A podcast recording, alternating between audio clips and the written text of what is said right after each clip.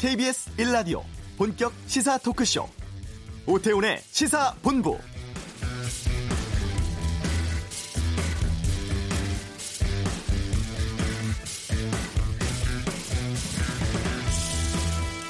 어제 서울 낮 기온이 35.5도로 올해 최고 기온을 기록했습니다. 오늘도 무척 덥습니다. 더운 날씨 때문에 열사병, 탈진과 같은 온열 질환자가 급증하고 있는데요. 낮 시간에 외출 자제하시고요. 물을 자주 많이 마시는 게 좋습니다. 이렇게 다양한 조언 드리고 있습니다만 정작 업무 때문에 폭염을 피할 수조차 없는 분들도 있습니다. 택배 기사님들, 농사 짓는 분들, 건설 현장 계시는 분들, 주방에서 일하시는 분들, 야외에서 손님 만난 분들, 이 외에도 정말 많은 분들이 폭염 속에서 일을 하고 계시죠. 최근 5년간 더위로 인한 온열 질환자 수가 6,500여 명. 이 가운데 40%가 정오에서 오후 5시 사이 논밭이나 작업 현장에서 발생을 했습니다. 오태훈의 시사본부 폭염으로 인한 환자가 많아지면서 소방청에서 전국의 소방 구급대를 폭염 구급대로 변용해 운영 중입니다. 잠시 후 폭염 구급대원 연결해 말씀 나눠보겠습니다. 전국 변화를 두고 펼치는 전직 의원들의 빅매치 각설하고 코너 2부에 준비되어 있고 러시아 선호 개입 구설로 코너에 몰린 미 트럼프 대통령 상황은 김지윤의 밀당 외교에서 알아보겠습니다. KBS 일라디오 오태훈의 시사본부 지금 시작합니다.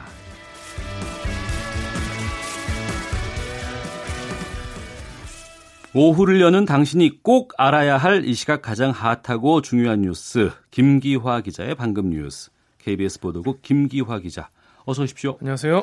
세월호 참사에 대한 국가의 책임을 인정하는 법원 판결 나왔습니다. 그렇습니다. 아, 서울중앙지법 민사부는요 오늘 어, 세월호 참사 희생가족 350여 명이 국가와 청해진 해운을 상대로 낸 손해배상 청구 소송에서요 어, 희생자 한 명당 어, 위자료 2억 원을 지급하라라고 판결했습니다. 또 희생자의 친부모들에게는 각각 4천만 원의 위자료를 지급하라고 판결했습니다. 유가족분들이 지난번에 이 손해배상금 수령을 거부한 바가 있죠. 네. 그 당시에는 이제 국가배상금을 거부했죠. 그렇습니다. 네. 국가배상금을 거부했는데 이제 그 당시 국가 책임을 좀 더 제대로 묻겠다 이런 취지에서였거든요. 근데 이제 이번에 드디어 4년 만에 국가의 배상 판, 책임이 법원에서 인정이 된 겁니다. 재판부는 청해진 해운과의 국가의 과실로 세월호 참사가 발생한 만큼 손해배상 책임이 인정된다고 밝혔습니다. 재판부는 청해진 해운이 과적을 하고 어, 고박도 불량한 상태로 세월호를 출항시켜서 배 복원력이 상실되는 사고가 났다고 판단했습니다. 네. 국가 어, 배상 책임이 법원에서 인정됐다고 하셨는데 네. 이 국가의 책임을 인정했다는 부분은 어떤 내용이에요? 어, 구조 작업에 나선 해경 1, 2, 3정은요 어, 승객 퇴선 유도 조치를 실시하지 않아서 국민 생명 보호의 의무를 다하지 못했다라고 지적을 했습니다.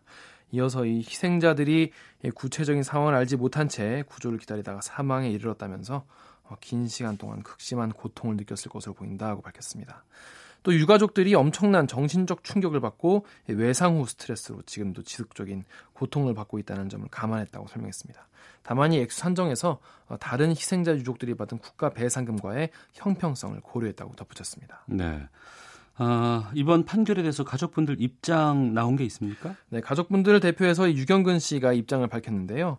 어, 이에 어, 배상 청구 소송을 통해서 정부의 구체적인 위법 행위를 직접 드러내겠다. 그러니까 이번에 끝나는 게 아니라 재심을 어, 항소를 하겠다는 건데요. 재판 통해서 참사 원인, 그러니까 구조뿐이 아니라 구조 원인, 실태 상황, 그리고 정부와 기업 등이 이 사, 어, 부당한 대응을 한 것에 대해서 보고 듣고 수집한 모든 증거를 모아서 이 사회와 정부의 책임을 묻겠다고 밝혔습니다.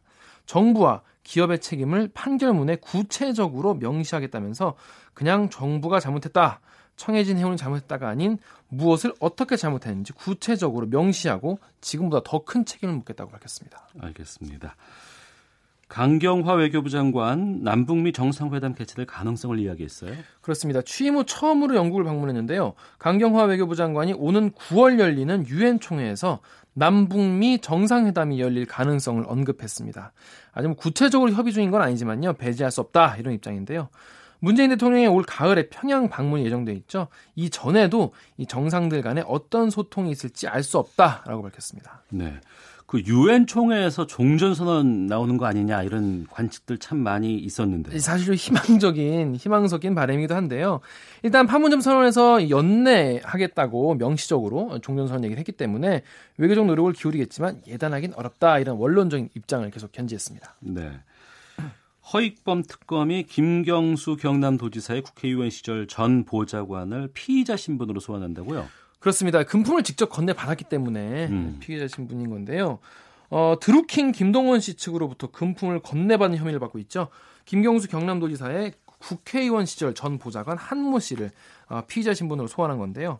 지난해 9월에 경기도의 한 식당에서 드루킹과 필명 성원인 김모 씨, 파로스인 김모 씨와 식사하면서 현금 500만 원을 수수한 혐의입니다.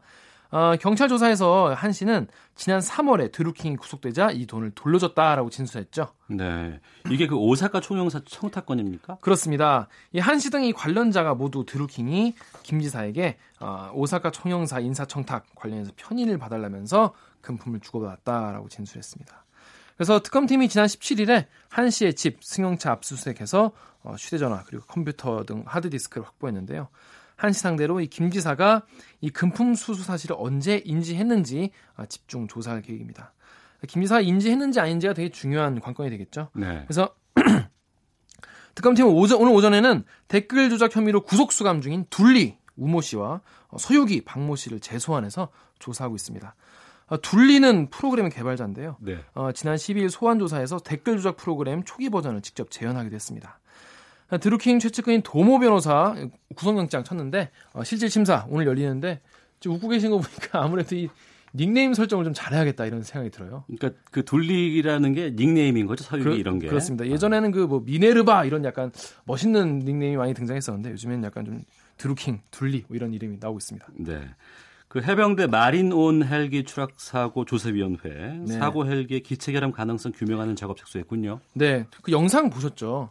그 헬기가 헬기에 그 이륙하자마자 메인 프로펠러 로터가 4, 5초 만에 이게 떨어져 나갔는데요. 네. 게다가 이 마린온의 원형인 수리온 전력화 이후에 이런 유형의 사고가 전혀 없었다고 합니다. 음. 그래서 조사위는 이 진동 때문에 정비를 한 다음에 시험 비행을 했다는 유족주의 진술, 진술을 토대로 사고 헬기의 기체 떨림 현상의 원인 규명 작업에 착수한 것으로 알려졌습니다. 지난해 11월에도요, 수리온 헬기 시험 비행 도중에 자동 진동 저감 장치에서 이상 신호가 감지돼서 예방 차원에서 착륙을 했다고 합니다. 그러니까 이게 처음 있는 일이 아닌 거죠. 음. 그래서 이번 사고는 어, 한국항공우주산업 주식회사 KIA의 기술 제휴 업체인 에어버스 헬리콥터사의 이 슈퍼 푸마 헬기 사고와도 유사하기 때문에 네. 조사위 측이 유럽 기술진을 불러가지고요 기술 자문 방안을 받는 방안을 어, 검토하고 있다고 합니다. 네, 기체 결함 가능성에 대한 것들이 나온다고 하면 유가족 들은 정말 망연자실하겠어요. 그렇습니다. 이게 누구의 잘못도 아니고 누가 뭐 자, 조정을 잘못한 것도 아니고 정말 기체 어, 사고라고 하기 때문에 유가족들이 지금 반발이 굉장히 거셉니다. 아, 유가족들은 지금 어, 바른미래당 유승민 하태경 의원을 만나서요. 이렇게 수시로 문제가 감지가 됐는데 이런 헬기에 해병 대원들이 탑승한, 탑승한 이유 이런 구체적인 진상 조사가 서둘러 이루어져야 한다라고 촉구했습니다. 아, 군 관계자는요 의족 대표가 사고 조사위 활동에 참관토록 하고요 사고 현장도 어, 언론에 모두 공개하겠다 밝혔습니다. 네, 저소득층 지원 대책 나왔는데 예산이 좀 많이 들지 않겠냐 이런 우려가 있다고요? 그렇습니다. 주로 야당에서 이런 얘기가 많이 나왔는데요. 정부의 저소득층 지원 대책 세금 퍼주기 아니냐 이런 얘기가 또 나왔어요. 이와 관련해서 이, 어, 정책위 의장 더불어민주당 김태년 의원이 반박을 했는데요. 사회 안전망 구축은 이 국가가 세금을 걷는 이유 중에 하나다. 쉽게 말해서 사회 안전망 구축에 세금을 쓰는 것은 당연한 이다라는 얘기입니다. 네. 오늘 당 조정 정책 회의에서 아, 정책 조정 회의에서 어, 저소득층의 일자리 창출 그리고 소득 지원은 세금 낭비가 아니라면서 소득 재분배 자체가 국가 재정의 임무라고 밝혔습니다. 우리나라는 또 국가 지출이 저도 이건 처음 알았는데 국가 지출이 소득 재분배에 기여하는 효과 그러니까 뭐 양극화를 좀 줄인다거나 저소득층에 지원하는 효과가 OECD 중에 최하위라고 하네요. 네. 그래서 양 극심한 양극화를 해결하기 위해서 오히려 재정이 더 적극적인 역할을 해야 한다라고 주장했습니다. 네, 방금 뉴스 KBS 보도국 김기화 기자와 함께했습니다. 고맙습니다. 고맙습니다. 이어서 교통 상황 알아보겠습니다. 교통정보센터의 김미영 리포터입니다. 네, 교통정보입니다. 더위 때문에 집중력이 떨어져서 사고 위험도 높아질 수 있습니다. 물 자주 섭취하면서 피곤하면 쉬어가는 여유가 필요하겠습니다. 서울시내 강병북로 일산 쪽 잠실대교와 청담대교 사이 1차로에서 사고가 발생하면서 일대 정체되고 있습니다. 고속도로는 오늘도 작업하고 있는 구간들이 많이 있습니다. 서울 양양고속도로 양양 쪽 남양주 요금소 광장부에서 2, 3, 4 이렇게 3개 차로를 막고 작업을 하고 있어서 4km 구간에서 밀리고 있습니다. 주변 국도 등으로 우회를 하시는 게 더 수월하겠습니다. 중부내륙고속도로는 창원 방면 괴산에서 연풍 쪽으로 5km 구간에서 작업 여파를 받고 있습니다. 그리고 중부고속도로 남이 쪽은 모두 차선 작업 영향을 받아서 밀리는데요. 동서울 요금소 부근에서 1km 가량 그리고 곤지암 부근 3km 가량 정체되고 있습니다. 경부고속도로는 부산 쪽 옥천 부근 1km 구간 정체와 금강 부근 2km 구간 정체 역시도 모두 작업 영향을 받아섭니다. KBS 교통정보센터였습니다. 사상 첫 북미 정상회담이 정신없이 지나가는 바쁜 하루. 이 세상 돌아가는 모든 소식. 알고 싶지만 챙겨보긴 쉽지 않은 당신.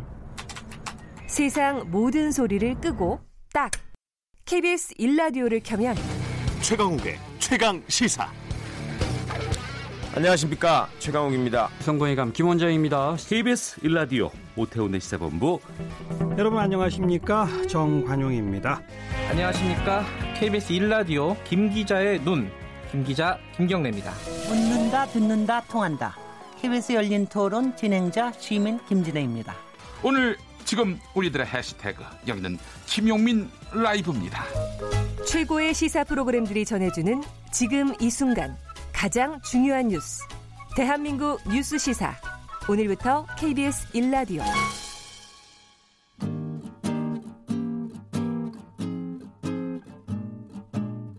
KBS 1라디오 오태훈의 시사본부 여러분의 참여로 더욱 풍성해집니다. 방송에 참여하고 싶으신 분은 문자 9730번으로 의견 보내주세요. 애플리케이션 콩과 마이케이는 무료입니다. 많은 참여 부탁드려요.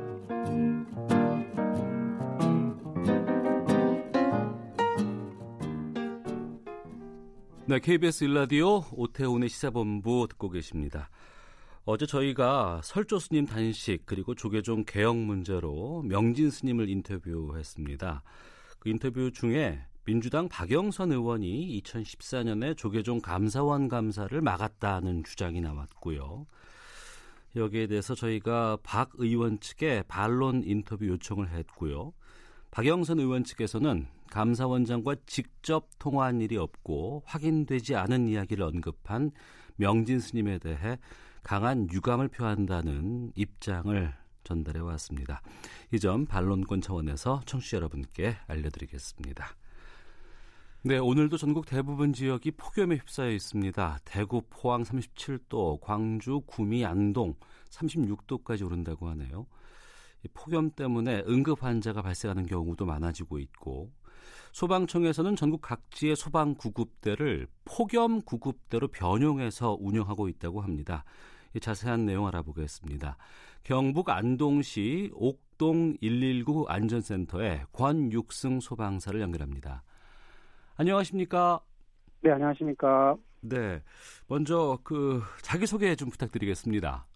네, 저는 그 경북 안동 소방서의 구급대원으로 근무하고 있는 권육승 소방사라고 합니다. 네. 소방서 활동하신 지는 얼마나 되셨어요?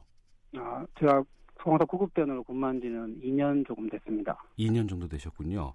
네, 맞습니다. 이 폭염 구급대로 변용해서 운영을 한다고 하는데 어떤 일을 하는 건가요? 일반인들이 생각하시기엔 조금 이렇게 간단하게 생각하시면 될 것 같은데요. 저희 그 일반인들이 생각하시는 1구 구급대 대원대에다가 그 폭염 기간에는 온열 환자에 대한 처치를 포함해서 하는 구급대라고 생각하시면 될 것 같습니다. 그 여름철에는 폭염, 감염 질환이나 그 온열 환자에 대한 처치를 포함된 처, 처치에 대한 장비를 포함해서 출동하는 구급대라고 생각하시면 될 것 같습니다. 네. 아, 지금 근무하시는 곳이 경북 안동. 안동도 많이 덥죠? 네, 많이 덥습니다. 몇 도까지 올라가요, 보통? 뭐 어제 같은 경우는 6, 36도까지 올라갔다고 들었습니다. 예. 그런 날씨 속에서 구급대원들도 근무하시기가 쉽지 않을 것 같아요. 네, 맞습니다. 얼마나 힘드세요? 저희 같은 경우는 일반인지 그냥 걸어 다니기도 힘든데 예. 저희는 장비랑 뭐 복장이 좀 일반인이랑 다르기 때문에 음. 이런 활동하는 것도 좀 다른 사람도 어렵습니다. 네. 그 복장 말씀하셨는데 소방관들 네네. 경우에는 이제 출동하실 때는 상당히 장비를 다 채우고 가지 않습니까? 네, 맞습니다. 예. 이 폭염 구급대로 일을 하시면서도 좀 특별한 장비들이나 아니면 복장을 착용하고 계세요? 아, 저희 저희는 특별한 복장은 가져지지 않고요. 예. 그 환자들에 대한 처치한 장비는 좀 다를 뿐입니다. 네? 환자들의 장비가 좀 다를 뿐입니다. 아, 환자들에 대한 장비가 다르다. 예, 그 어. 장비들을 많이 챙겨야 되니까 저희는 예. 짐, 짐이 좀 많아지는 편이죠. 아, 그렇군요. 예, 맞습니다. 경북 소방본부에 따르면은 그 온열 환자와 관련해서 어제까지 출동 40건에 38명을 환자로 이송했다고 들었어요. 네네. 실제로 최근에 이 온열 환자 경험하신 케이스를 좀 소개해 주세요. 아, 그 요즘 그 지난주부터 온도가 많이 올랐기 때문에 예. 이렇게 따- 야외 활동하시는 분은 땀을 많이 흘리십니다. 어. 그래서 땀을 많이 흘리시고 그 당시에는 증상을 모르시다가 집에 들어오시면 근육 경련 일하시는 분은 다수 있으시고요. 예. 심각한 상황은 얼마 전 같은 경우는 이렇게 노약자 같은 경- 노약자 같은 경우는 체중 조절을 하는 체온 조절하는 기능이 좀 떨어져 있기 때문에 예. 이렇게 시- 신체가 변화가 와도 잘 못 느끼십니다. 음. 얼마 전 그 노인분들도 보통 노인분이 밭에서 혼자 일하시기 때문에 네. 쓰러져서도 주위 사람이 없어서 그 상황을 알 수가 없습니다. 어. 예, 예. 그래서 어, 제 같은 노인분도 밭에서 일하, 일하시면서 약간 이상한 걸 느끼셨는데 네. 괜찮아지겠지 하면서 계속 작업을 하시다가 쓰러지는 상황이었거든요. 어. 근데 뭐 보호자도 없는 상황이었고 마을 다행히 마을 주민이 지나가시다가 보고 신고해서 최악의 상황을 막을 수 있던 상황이었습니다. 아, 환자 본인이 신고할 수 있는 상황이 안 될 경우에는 주변에 누가 발견이 안 되면 계속 그 상태로 좀 갈 거 아니에요. 그렇죠. 그 저희 같은 경우는 농작물 재배하고 이러신 분들이 많으시기 때문에 예. 보통 혼자 작업하시거든요. 음. 그렇기 때문에 발견되기가 좀 어려운 상황은 있죠. 네. 이 경북 안동 경우에도 농경지도 많이 있고 또 어르신들도 많이 계신 곳이잖아요, 여기가. 네, 맞습니다. 어, 어, 노인분들 그 신고가 좀 많이 들어오고 있는 상황입니까? 네, 그 오늘 환자는 대부분 노인분들이십니다. 네. 온열 환자라고 지금 말씀해 주셨는데 네네. 이 환자 유형이 좀 나뉜다고 들었어요. 뭐 탈진이라든가 경련, 열사병. 이 유형을 좀 소개해 주세요. 아, 보통 열사병, 일사병으로 들- 구분하시면 될 것 같은데요. 네. 이 일사병이 열사보다 좀 가벼운 증상이라고 생각하시면 될 것 같습니다. 예. 일사병은 체온이 40도가 안 넘은 상태에서 경미한 증상이 나타납니다. 두통, 어지러움 그런 증상이 나타 이렇게 탈진 같은 상태거든요. 네. 수분 섭취해 주시고 휴식이 시하면 좀 괜찮아지는 상황입니다. 음. 근데 열, 열사병 같은 경우는 이렇게 고온에서 다, 장기간 노출되면 체온이 40도가 넘고요. 예. 체온이 40도가 넘어버리면 저희 내부 장기들이 제 기능을 하지 못합니다. 어. 그러면 뇌 조직에도 문제가 오고 그래서 실신하시고 위험한 상황까지 가는 상황입니다. 예. 그러니까 일사보다는 열사병 관련 환자가 더욱더 위험하겠군요. 그렇습니다. 열사병 환자는 이렇게 당, 당장 응급처치가 필요한 상황입니다. 예. 그러면 제가 만약에 제 주변에서 환자를 발견을 했어요. 네네. 그래서 이제 신고를 하면 그 이후에 어떻게 출동을 하시는 거예요? 저희가 신고가 접수되면 저희 센터로 지령이 내려옵니다. 네. 환자라고 지령이 내려오면 저희 센터에 그게 온열 환자에 처치한 가방이 있습니다. 음. 거기에 뭐 아이스팩, 얼음 조끼, 분무기 같은 게 있는데 네. 그 환자에 가- 다가가서 이렇게 환자 상태를 체크합니다. 음. 체크한 상태에서 뭐 체온이 높으면 저희가 아이스팩이나 물, 물 스프레이 같은 걸로 체온을 떨어뜨려 드리고요. 예. 만약에 위급한 상황이면 저희가 수액 라인, 수액을 잡아서, 네. 수액 라인을 잡아서 수액 공급하고 병국 상황실에 연락해서 상황실에 보면 그 의료지도 닥터 의사 선생님 계십니다. 예. 그분은 처치를 받아서 저희가 처치를 하고 있습니다. 예. 그 권육승 소방사께서는 이번에 그 폭염 구급대로 활동하시면서 몇 분의 환자를 만났어요? 제가 지, 지난주부터 좀 생기기 시작하셨는데요. 예. 아, 지난주에 두 번 정도 경미한 환자를 빼고 두 번 정도 나갔습니다. 아 그렇군요. 그 최근에 그 뜨거운 차 안에 아이들을 홀로 뒀다가 이제 사망하는 여러 가지 끔찍한 사건들이 있었습니다. 네네. 어, 이런 일들 좀 발생하지 않게 하기 위해서 좀 막을 대책 같은 것들도 좀 알려주세요. 네네. 그 요즘같이 그 기온이 35도 이상 올라가면 차량 내부 온도는 80도 이상 올라간다고 조사가 돼, 조사가 나와 있습니다. 예. 이 상황에서 그렇게 체온 조절 기능이 완전히 성숙한 성인 도 30분 이상 견디기 좀 힘들 경우가 많은데요. 어. 애기들 같은 경우 30분 넘으면 좀 문제가 생기기 생길 수 있습니다. 그래서 저희 저희 아이한테도 교육을 하는 상황이지만 예. 아이가 갇힌 상황에서 다른 외부 사람한테 자기 존재를 알리는 게 중요합니다. 음. 그래서 크락션을 누린다든지 창문을 두드린다, 두드린다든지 네. 그런 교육이 필요할 것 같고요. 아, 아이를 두신 부모님의 경우 차량을 내리실 때 차량을 상태를 확인하시고 내리시는 게 중요할 거라 생각합니다. 예, 그러니까 그러네요. 아이에게 내가 여기 갇혀 있다라는 걸 알릴 수 있는 방법이 두드리는 것도 네. 좀 힘들지만 그 경적을 앞에 운전석 쪽으로라도 좀 움직여 가면서 경적을 누르면 시동이 꺼진 상황에서도 이건 울릴 수 있으니까. 네네. 아 그런 것들은 좀 교육시킬 필요가 있겠군요. 네네. 예. 어, 그, 뜨거운 여름날 이 온열 환자 되지 않기 위해서 또 어떤 주의가 필요한지도 좀 설명해 주시겠어요? 네, 요즘같이 이렇게 낮 시간에 기온이 많이 올라가는 상황에서는 야외 활동을 좀 자제하시는 게 좋고요. 예. 굳이 야외 활동을 하셔야 된다면은 그 햇볕을 가릴 수 있는 모자나 음. 뭐 양산, 짧은 차단전을 바르시고 활동하기 좋고요. 예. 장기간 활동하실 거면 중간 중간 그늘에서 휴식을 취해주시고 수분 섭취를 하시는 게 좋습니다. 음. 물 많이 먹는 게 좋다고 하는데 그거 맞아요? 뭐, 안 먹는 것보다 많이 먹는 게 좋겠죠. 근데 너무 많이, 많이 드시는 건 또 안 좋을 것 같고요. 그렇군요. 네네. 알겠습니다. 예, 아이고, 예, 온열 환자도 그렇고요. 또 이 더위 속에서 시민들 생명과 재산 지키시느라 수고하시는 우리 소방관 여러분들께도 좀 진심으로 감사드리고 또 힘내시라는 말씀 전하겠습니다. 오늘 말씀 고맙습니다.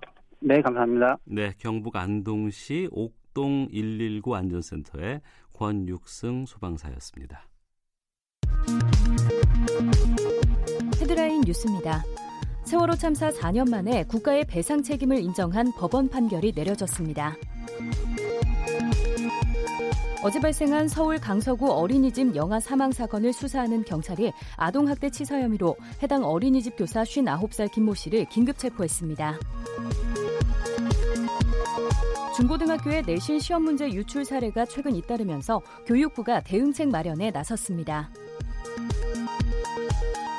정부는 울산 동구 등 산업 위기 지역 노인에게 일자리 3천 개를 추가 지원하고 학업 지도나 장애인 시설 보조 같은 사회 서비스형 일자리 만 개를 신설하는 등 노인 일자리 60만 개를 지원하기로 했습니다. 미국 상무부가 세아제강이 생산하는 송유관에 부과하는 반덤핑 관세율을 예비 판정 때 결정했던 2%대에서 대폭 올려 17.81%로 확정한 것으로 알려졌습니다.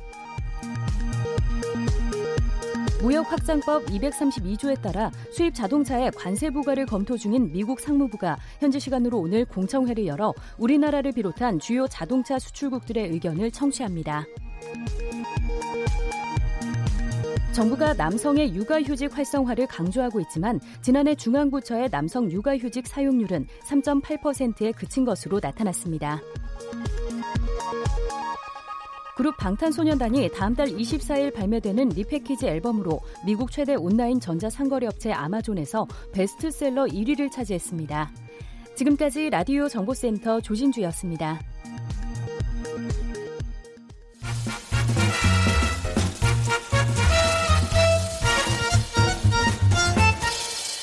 오태훈의 시사 본부. 네, KBS 일라디오 오태훈의 시사본부 듣고 계신 지금 시각 12시 44분 지나고 있습니다. 방송 들으시면서 의견 주시고 싶은 분들은 샵 9730 짧은 문자 50원, 긴 문자 100원의 정보 이용료 들고요. 애플리케이션 콩 마이케이는 무료입니다. 어, 월요일에 만나는 코너였는데 이번 주부터 목요일 고정으로 저희가 진행을 하겠습니다. 국민청원 게시판을 통해서 한 주간의 사회 이슈를 짚어보는 김현석 기자의 핫 뜨는 청원 시간입니다. 김현석 기자와 함께합니다. 어서 오십시오. 예, 안녕하십니까? 네. 오늘 어떤 청원 소개해 주십니까? 네, 요즘 난민 문제가 시끄럽지 않습니까? 예. 청와대 가까이 대주시고요. 국민청원에도 보면은 이제 제주도에 온 나, 예멘 난민들 음. 그 추방을 해달라. 이런 청원들이 굉장히 여러 건 있거든요. 예. 이들 청원글을 읽어보니까 보통 이제 난민하면 이제 작은 배를 타고 이렇게 막 오는 경우가 많은데 음. 이들은 이제 비행기를 타고 또 여러 번 갈아타고 왔잖아요. 예, 예. 그래서 이게 진짜 난민이 아니다. 음. 이렇게 글을 쓰는 분들이 굉장히 많고요. 또 이들이 오면 이제 테러 또는 강력 범죄를 할 가능성이 높다. 네, 네. 그러니까 굉장히 치안에 위해가 된다. 음. 그래서 난민을 인정하면 안 된다. 이런 분들도 있고 또 우리 세금으로 왜 이들한테 지원을 해주냐. 네, 우리도 네. 먹고 살기 바쁘다. 또 어. 일자리도 뺏긴다. 뭐 이런 식의 주장들이 굉장히 많이 있거든요. 네. 그런데 제가 눈에 띄는 청원이 하나 있어갖고 오늘 가지고 왔습니다. 난민 관련 청원 중에서 그렇습니다. 예. 난민 그 청원 제목이 제 친구가 공정한 심사를 받아 난민으로 인정되게 해주십시오라는 제목이고요. 음. 지난 11월 11일에 청원 글이 올라왔는데 네. 오늘까지 이제 3만 명 가까운 사람이 동의를 한 상태입니다. 어, 중학생이 올렸다면서요? 그렇습니다. 청원 글을 올린 사람은 서울의 한 중학교에 다니는 3학년 학생인데요. 예. 7살에 이란에서 이제 와가지고 같은 중학교에 다니는 어떤 친구가 하나 있는데 어. 다른 친구도 이제 권유해서 기독교로 개종을 했다고 해요. 아, 그런데 예. 이제 이란이 이슬람 국가잖아요. 음. 그래서 이 학생이 이제 한국 체류가 거부돼서 이란으로 이제 송환이 되게 되면 종교적 박해를 받을 가능성이 크다. 그래서 이제 이 친구가 난민 신청을 했는데 네. 받아들이지 않았다는 거예요. 그래서 어. 이제 소송까지 했는데 소송에서도 졌고요. 예. 그래서 이제 추방당할 위험에 처했는데 이제 친구들이 나서 가지고 이 학생을 난민으로 인정해 달라라는 청와대 청원도 올리고 또 이제 각종 활동도 하고 있다. 이런 내용입니다. 어. 그러면 뭐 직접 연결을 해보죠. 청와대 국민청원 올린 이 중학교에서 학생회 활동을 함께 하고 있는 학생이라고 합니다. 어, 최현준 학생을 연결하겠습니다. 나와 있죠? 네, 안녕하세요. 예, 안녕하세요. 중학생이시고. 네. 네. 우선은 그 이란 출신 친구가 난민 인정 받게 해달라고 아, 예, 친구들이 청와대 국민청원도 올리고 또 여러 활동도 열심히 하고 있다고 들었는데 네. 그 어떤 친구인지 설명을 좀 해주세요. 네, 이 친구가 일단 어, 7살 때 한국에 들어와서요. 예. 이 서울에서 초등학교를 다니고 음. 그리고 또 저희 중학교를 다니는 상황인데 네. 어, 평소 상당히 성실하고 하- 학급 반여장을 2년 연속으로 할 만큼 음. 어, 엄청 활발하고 인기 많은 친구죠. 예. 혹시 라디오의 근처에 있어요, 지금?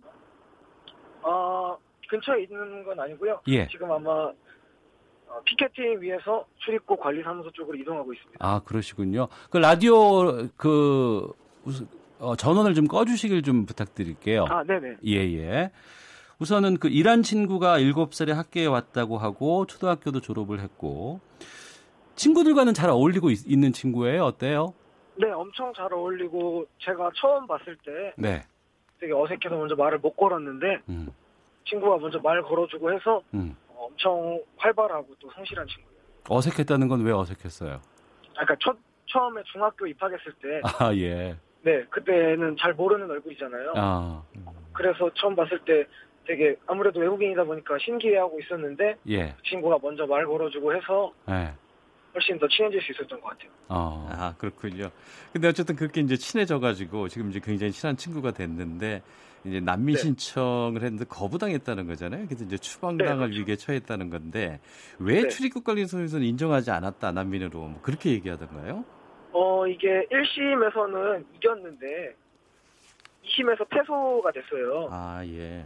근데 그 2심에서 패소된 이유가 어 이란에 돌아가도 별로 주목받을 만한 인물이 아니고 그리고 또 두 번째로는 확실하게 기독교인인지 아닌지 판단할 수가 없다라는 이유에서 그렇게 기각을 해버렸어요. 아 그렇군요. 그럼 대법원에도 갔나요? 대법원까지 갔는데 심리도 거치지 않고 그냥 심리 불속행 기각을 해버렸습니다. 아 그렇게 됐군요. 네.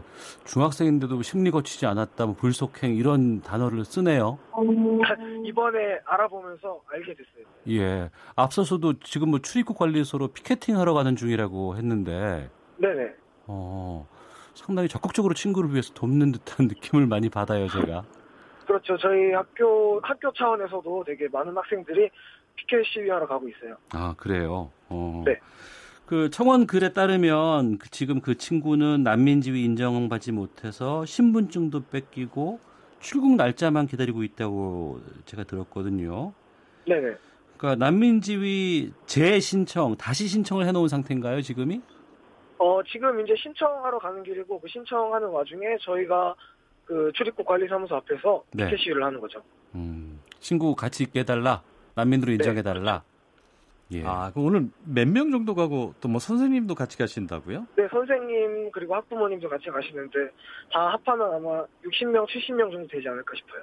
아이고 많이 가시네요. 네. 네. 그러면 그 주로 어떤 내용을 주장할 생각이에요? 어, 아무래도 저희 친구를 어, 한국에서 계속 공부하고 같이 놀 수 있게 해- 해주세요. 이런 내용을 아마 주장하지 않을까 싶습니다. 네. 이런 질문도 좀 해볼게요. 최근 난민과 관련해서 좀 거부적, 아, 좀 그, 좀 부정적인 의견들도 많이 있고 받으면 안 된다, 뭐 이렇게 주장하는 측면의 입장들도 많이 나오고 있습니다. 네네. 어, 친구들을 위해서 이런 활동까지 하기가 좀 쉽지 않았을 수도 있는데 학생들하고 또 선생님들이 함께 나서는 이유나 계기가 있을지 좀 알려주세요. 어, 저희가 처음 이걸 들었을 때가 한 약 한 달 전이었거든요. 네. 근데 그때는 제가 이 친구한테 직접 전해 들었는데 그리고 나서 또 선생님 한 분이 음. 들어가는 반에서 이 친구한테 이런 사실이 있다. 네. 그러니까 좀 도와줄 수 있거나 좋은 아이디어가 있으면 한번 내보자. 음. 그래서 청와대 청원도 올리고 피켓 시위로 계획을 하고 이렇게 된 것 같아요. 네. 그리고 또 무엇보다 친구잖아요. 예. 그래서 또 만약에 친구인데 다시 이란으로 돌아가면은 박해를 받고 죽을 수도 있는 상황이니까 음. 저희 입장으로서는 되게 마음속에 짐이 될 것 같고 그래서 네. 안 되겠다. 이 친구는 무슨 수를 써서라도 살려야겠다. 음. 그런 생각이 들어서 아마 친구들이 다 같이 나서게 된 것 같아요. 네, 알겠습니다. 자, 어렵게 연결 응해줬어요. 너무 고맙습니다. 저희가 더 감사하죠. 네, 고마워요. 네, 감사합니다. 네, 최현준 학생이었습니다. 아, 아, 친구잖아요라고 얘기를 했어요. 명쾌하게. 예. 그렇죠. 친구를 위해서는 뭐든 다 할 수 있습니다. 특히 중학생일 경우에는. 오늘 오전에 이런 관련 뉴스가 났어요. 그 조희연 서울시 교육감이 학교에 방문해서 이란 국적 학생을 직접 만나기도 했고 법원과 정부에 난민 인정 요청을 했다면서요? 네, 그렇습니다. 오늘 이걸 이 아이템 우리가 다른 걸 어떻게 하셨는지 모르겠는데 음. 또 조희연 서울시 교육감이 학교를 찾았다고 그러더라고요. 예, 예. 그래서 이제 말씀하신 걸 들어보니까 해당 학생의 문제는 단순히 난민 문제가 아니라 음. 소중한 하나의 생명이 걸린 문제다. 네. 또 학습권 보장과도 관련이 있다. 음. 그래서 교육청 차원에서 할 수 있는 어떤 노력이든지 기울이지 않을 수 없다. 이렇게 말했다고 하고요. 또 이제 법무부 장관에게 면담을 신청하겠다. 그래서 이제 학생들이 그 대한민국에서 계속 친구들하고 있게 할 수 있도록 적극적으로 검토해 줄 것을 그 법무부 장관에게 요청을 하겠다. 이렇게 말했습니다. 아무래도 이제 아이와 이제 선생님들의 노력이 이제 조금씩 우리 사회에 이제 반향을 일으키고 있다라고 볼 수 있는데요. 네. 이런 것들이 좀 결실을 맺게 되기를 좀 한번 기대를 해봅니다. 네. 어, 피켓팅 가는 그 친구들의 바람이 좀 이루어졌으면 하는 마음도 있습니다. 근데 전망은 그리 밝지는 않다면서요. 아, 그렇습니다. 이제 이 학생의 경우 이제 유일하게 남은 방법이 난민 지위 재신청이거든요. 그래서 예. 이제 오늘 가서 그것을 하겠다는 거 아닙니까? 거기서 이제 난민으로 인정을 받아야 되는데요. 근데 사실 이게 쉽지는 않습니다. 이게 지금 우리 이제 우선 우리나라는 난민 인정 비율 자체가 굉장히 낮아요. 예. 우리가 이제 난민법이 2013년에 통과가 됐는데 음. 그 뒤로 이제 난민 신청자가 계속 늘어나고 있거든요. 네. 그래서 지난 2016년에 보니까 통계를 보면 7,542명이 난민 신청을 했거든요. 네 네. 그런데 실제로 이들 가운데 난민으로 인정을 받은 사람은 98명에 불과해요. 그래서 음. 이제 비율을 따지면 약 1.8%거든요. 음. 근데 세계적으로 봤을 때 세계 국가들의 이제 난민 인정률이 37%입니다. 네. 그거에 비하면 이제 턱없이 낮은 수치인 거죠. 어. 그러니까 외국 이제 다시 본국으로 송환됐을 때 엄청나게 위해를 생명의 위, 그 위해를 받을 가능성 위협이 있다라는 것들을 직접 증명을 해야 돼요. 예. 그리고 그것들이 받아들여져야 되고 또 그분이 거짓말을 하는 것이 아니다 난민이 어. 라는 것까지를 또 증명을 해야 돼요. 아 스스 난민 스스로가 난민 다... 스스로가 예, 예. 그것이 이제 인정받지 못하고 그다음에 위에 받은 아까 학생도 얘기했듯이 본국 송환됐을 때 이 학생의 경우 별로 유명한 학생이 아니기 때문에 개종했다는 것을 그쪽에서 알고 박해할 가능성이 별로 없다.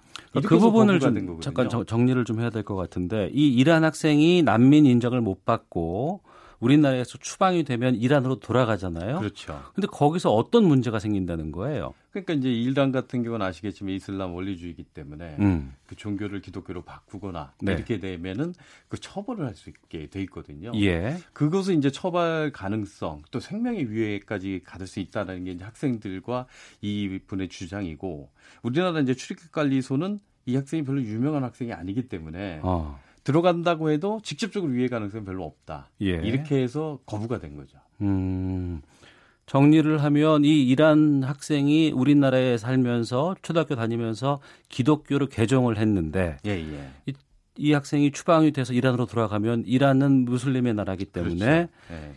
기독교 개정한 것을 문제 삼아서 처벌을 할 수 있다는 거예요. 그렇죠. 아 그렇군요. 그리고 이 학생 같은 경우는 개종을 한 이후에 친척들이 다 떠났다고 그래요. 음. 관계도 끊고. 네네. 배교자잖아요. 어. 자기들의 종교를 거부한 그리고 다른 종교를 선택한 사람이기 때문에 친척들하고도 굉장히 멀어져서 어. 굉장히 힘든 상황이라고 얘기를 하더라고요. 예.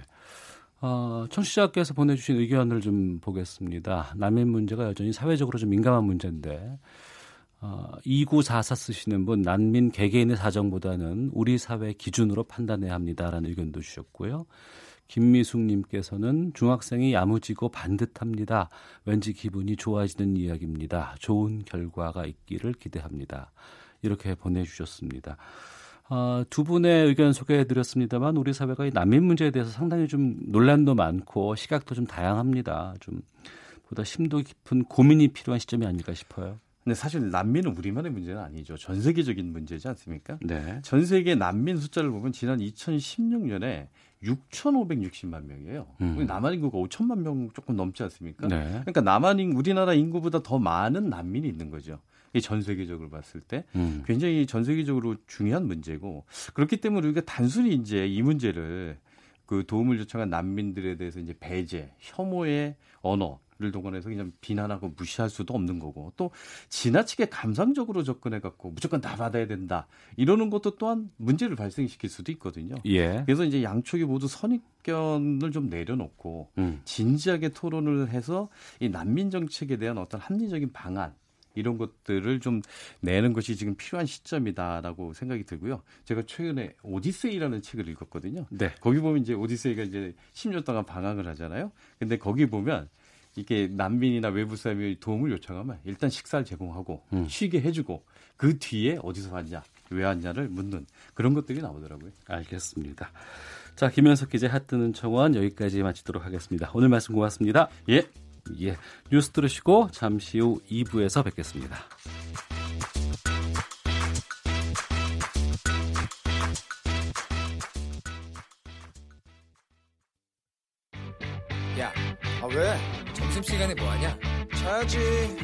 그러지 말고 이거 한번 들어봐. 아, 뭔데? 지금 당장 라디오를 켜봐. 나른한 오후 깨울 시사 토크쇼.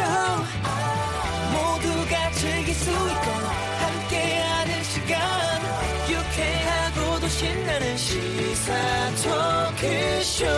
오태훈의 시사본부. 자율의 개념입니다. 국가가 시민사회와 시장에 지나치게 개입해서 국가가 주도해서 이 나라의 경제와 사회를 이끄는 것이 아니라 우리 시장의 여러 주체들 그리고 공동체의 여러 주체들이 어떤 자율적으로 이 국가를 만들어가고 그 다음에 국가의 경쟁력과 혁신을 만들어가는 네, 촌철 살인의 명쾌한 한마디부터 속 터지는 막말까지 한 주간의 말말말로 정치권 이슈를 정리하는 각설하고 시간입니다. 더불어민주당의 최민희 전 의원 그리고 신지호 전 새누리당 의원 두 분과 오늘 진행하도록 하겠습니다. 두 분 어서 오십시오. 안녕하세요. 네, 반갑습니다. 예, 신지호 의원님 오늘 네. 첫 출연해 주셔서 고맙습니다. 아, 예. 제가 그 보통 소개를 해드릴 때 자유한국당 누구누구누구 전 의원 이렇게 말씀을 드리는데 오늘은 신지호 전 새누리당 의원이라고 말씀을 드렸어요. 그러니까 지금 당적을 안 갖고 계신 건가요? 네, 지금 안 갖고 있고요. 예. 네, 저는 뭐 오래전에 그, 음. 그 새누리당 시절에 당적을 정리를 했습니다. 아, 그리고 계속 이 예, 그냥 자유롭게 살고 있습니다. 아, 그러시군요. 네. 그럼 오늘 보수의 입장에서 좀 이렇게 뭐 자유한국당 여러 가지 얘기들 좀 전해 주시길 부탁드리도록 예. 하겠습니다.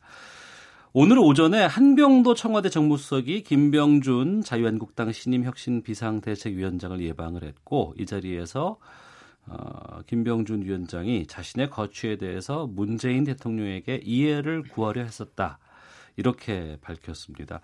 최민희 의원님, 음, 네. 어, 이게 어떤 의미를 담고 있는 거예요? 이해를 구하려 했다는. 근데 얘기가. 구하려 했었다는 거지 구하지도 않았잖아요. 그러니까 이거는 사후 립 서비스 인 거고요. 예. 사실 좀 캥격했죠. 음. 왜냐하면 참여정부 시절에 상징적인 두 사람을 고르라면 어, 문재인 그때 왕수석이라고 이름을 붙였었잖아요. 네네. 문재인 수석이 계셨고 그다음에 한편에 정책실장으로 김병준 실장이 있었거든요. 음. 예, 그런데 자유한국당 비대위원장으로 가는 건 그냥 이렇게 보면 어 이렇게 할 일이잖아요. 예. 예. 뭐 그 그런 거고 음. 뭐 어쨌든 양해를 안 구한 거잖아요. 그럼 네. 그때 양해를 안 하면 안 가실 건가 뭐 음. 그런 건 아니잖아요. 예.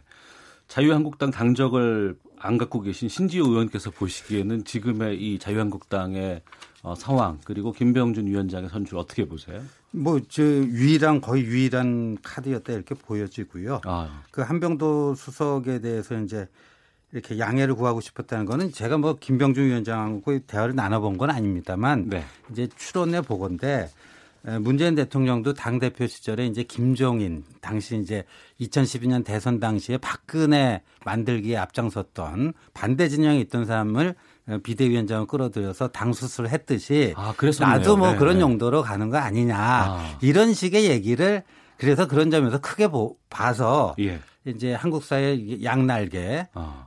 이제 진보도 튼튼하고 건강해져야 되지만 지금 보수가 굉장히 죽을 수고 있지 않습니까? 그런 점에서 이제 통 크게 그런 것들 봐달라 이런 얘기를 하고 싶었던 거 아닌가 이렇게 저보다 해몽.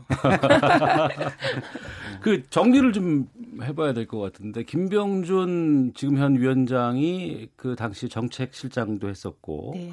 또 교육부총리도 하셨었고 문, 노무현 대통령 13일 때. 동안. 아. 네.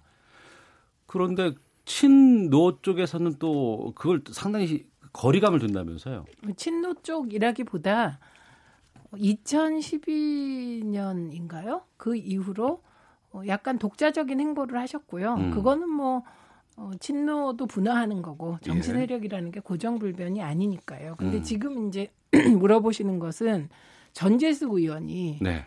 당신의 출세에 노무현 정신을 입에 올리지 말라 이렇게 직격탄을 날렸잖아요. 음. 아마 그게 다들 좀 궁금하실 것 같은데 네. 저는 초선 의원이 그 정도 패기는 뭐 네, 부려도 된다고 생각합니다. 그러니까 음. 거기에 대해서 김 비대위원장이 노무현 정신은 어디에나 있다 뭐 이렇게 응수를 하더라고요. 네.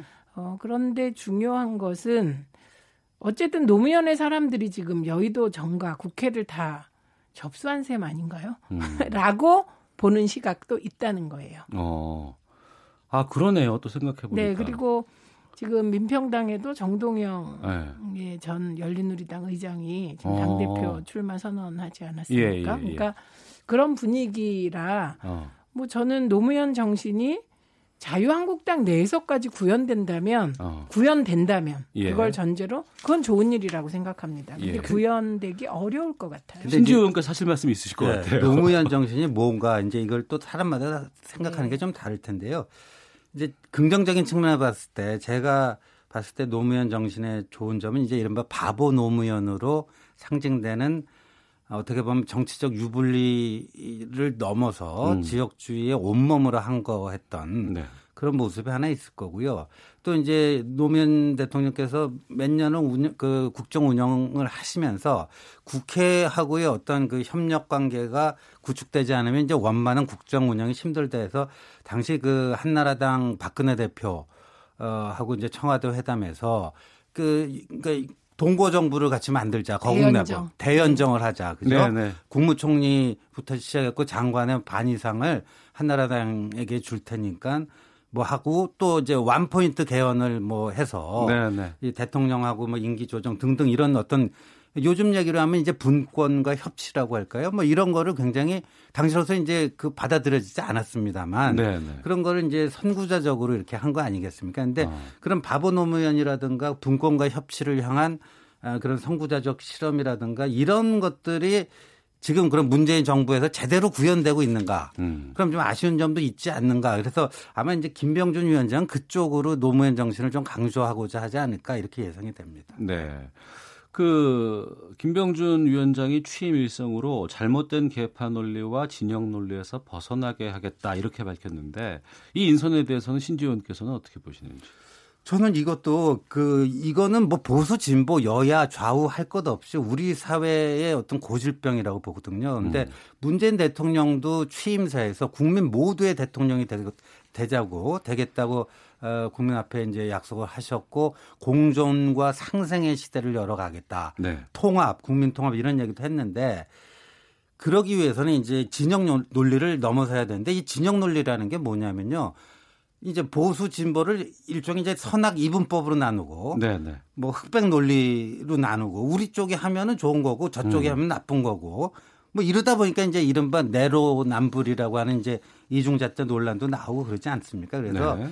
이제는 각자가 어느 진, 그 진영에 속할 수는 있어요. 그러나 어떤 그 사안을 판단하는 데 있어서 정말 좀 실사구시를 해서 그때그때 껌껌이 좀 시시비비를 가르는 음. 이런 정신들이 있어야지 여야 간에도 이렇게 접점이 만들어지면서 국정 운영이 원활하게 돌아가는데 네. 이건 그야말로 이제 그 진영 논리라는 거는 이제 흑백 논리거든요. 그러니까 음. 이거는 뭐 한국 사회 어디든 다 좀 지향해야 될 그런 아, 문제점이 아닌가 보여집니다. 네. 최민희 의원님.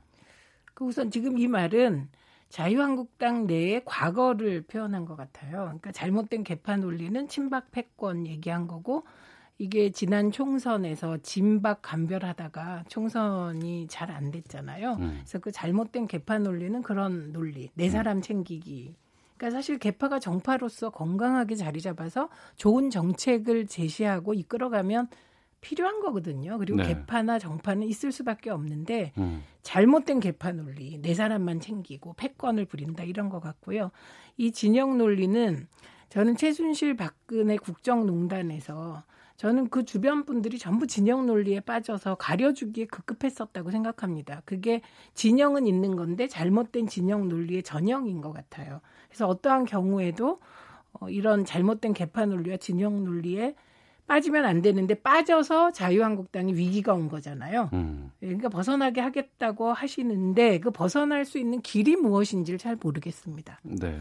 앞으로 뭐 여러 것 여러 가지 뭐 방향이라든 이런 걸 제시를 할 것 같은데 우선은 어제 한 얘기들을 좀 돌아보면은 그 김병준 위원장이 문재인 정부에 대해서 이렇게 얘기를 했습니다. 국가주의적 경향이 사회 곳곳에 들어가 있다. 이렇게 말을 했는데 이거 무슨 뜻일까요? 이제 보통 우리가 이제 정치 철학적으로 국가주의 하면요. 네. 그 자유주의하고 좀 대비되는 개념이라고 볼 수가 있는데 네. 개인이나 시민 사회의 어떤 자유를 존중하기보다는 국가 개입을 좀 과도하게 했을 때 이런 음. 걸 이제 국가주의라고 이렇게 얘기를 하는 거죠. 근데 이제 최근에 보면은 뭐 최저임금 인상부터 시작해서 우리처럼 이렇게 직종별 또 지역별 어, 이렇게 선진국하고 비교해 보더라도요.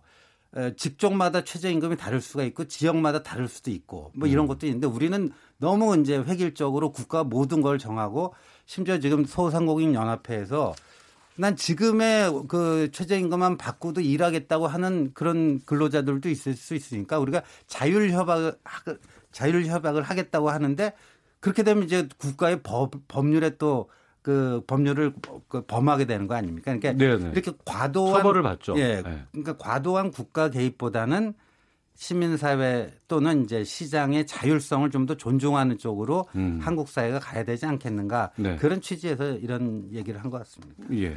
저는 처음엔 국가주의적 경향이 사회 곳곳에 있다 그래서 무슨 말인가 했습니다. 예. 그런데 시장 주체들이 어, 주체적으로 어, 활동한 결과 이런 걸 강조하시는 것 같아요. 음. 그러니까 이거는 과거의 이상주의적인 형태죠. 근데 사실 국가주의적 경향이 없는 나라는 아무데도 없습니다. 네. 예, 미국도 마찬가지예요. 자신들이 어, 초기 산업화 과정에서는 보호하고 어, 지금 이제 자신들이 다 산업이 크고 전 세계를 거의 장악하다시피 하니까 그때는 이제 상대방의 국가주의를 비난하고 음. 자유를 주장하는 것이거든요. 네. 어, 그렇기 때문에 저는 어, 지금 경제에 관해서만은 진짜 진영 논리를 벗어나서 길을 찾아야 된다 이런 생각입니다. 음. 그러니까 상대방을 국가주의로 규정한다든지 또 다른 상대방을 자유주의에 매몰됐다 이게 아니고요. 예. 지금 문재인 정부 들어서 확대 재정하겠다는 거잖아요. 음. 그리고 공공 부분 일자리, 소득주도 성장 중에 최저임금 제도를 바꾸어서 국민들의 소득을 늘림으로써 경제를 살려보겠다는 건데 이것이 과거 정부의 시장 중심론, 낙수 이론, 민간 일자리, 감세가 효과를 발휘했다면 이런 소득주도 성장, 국가주의적 국가의 적극적인 개입을 얘기하는 이런 재정 정책은 나오지 않았을 것이거든요. 네. 그렇기 때문에 이것을 무슨 어, 확대 재정을 한다거나 공공부문 일자리를 위해서 문재인 정부가 한 것이 아니고 어. 과거 정부에서 소위 김병준 위원장이 얘기하는 시장주의적으로 했는데 안 됐기 때문에 나온 아니라 그렇다면 무엇으로 경제를 살릴 건가? 지금 이 대안을 제시해야지 상대방을 국가주의적이다 이렇게 해서 이념적인 논란을 일으키는 태도는 적절한 것 같지 않아요. 네. 자유한국당 내부 이야기를 좀 나눠볼까 해요. 그 김병준이라는 강수를 두고 이제 비대위원장으로 선임을 했는데 공천권이 있는 건 아니고요. 어, 그렇다 그러면 여기서 힘을 발휘할 수 있다는 게 뭐가 있을까 싶더니 일성을 보니까 지역위원장들을 본인이 좀 이렇게 정리해 볼 수 있지 않을까라는 얘기를 했다고 해요.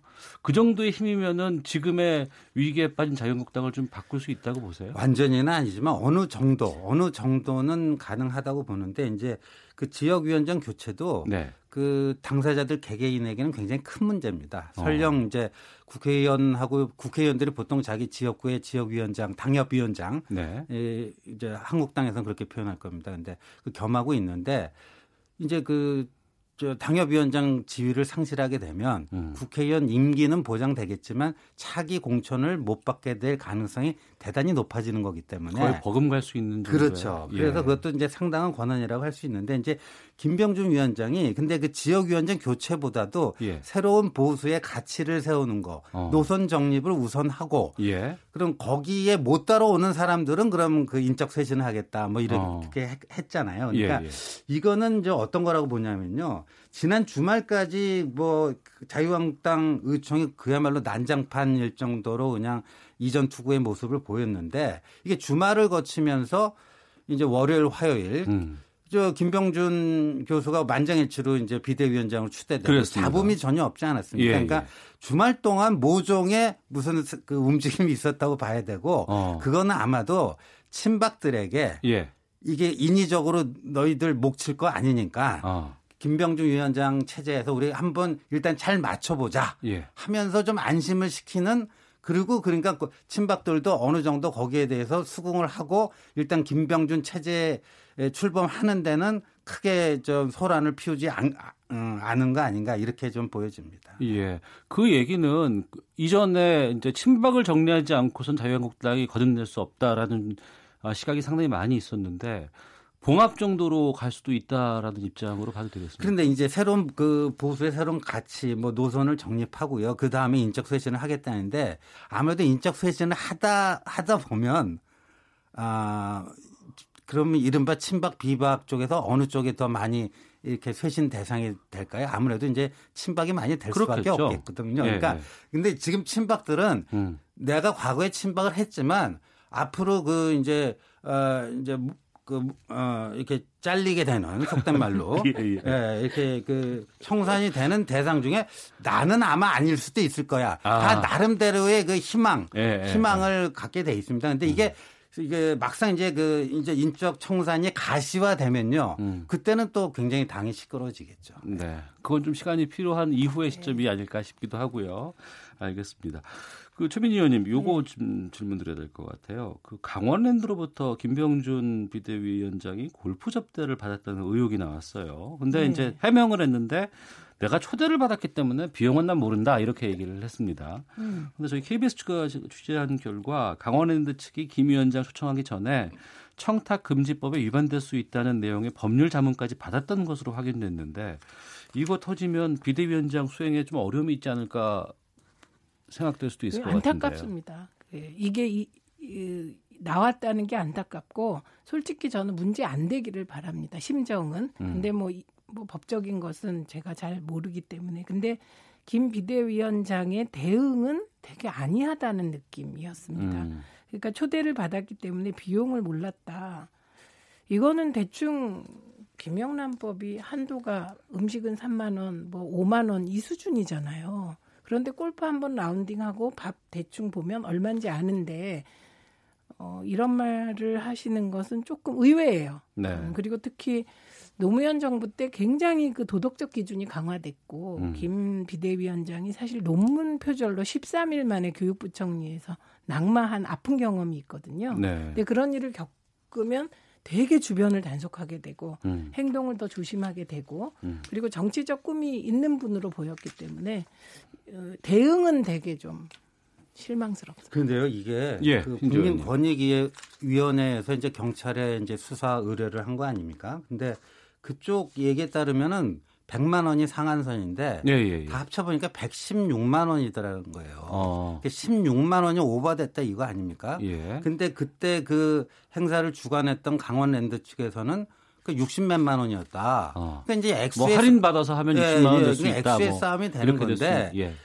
근데 이제 이런 걸 떠나서요. 그러니까 그런 거는 이제 앞으로 정확하게 액수가 얼마였냐. 그래서 이게 오바된 거냐 아니면 음. 그 적정 그 범위 내에 있었던 거냐 이런 건 이런 거는 이제 따져보면 되는 건데요. 이게 4개월 4개월 전부터 나왔던 거를 비대위원장 되는 날에 KBS가 이제 경찰 그, 그 취재해서 에 이제 그 저기 뭐예요 보도한 거 아니겠습니까? 예. 왜 하필 이날이에요? 그러니까 음.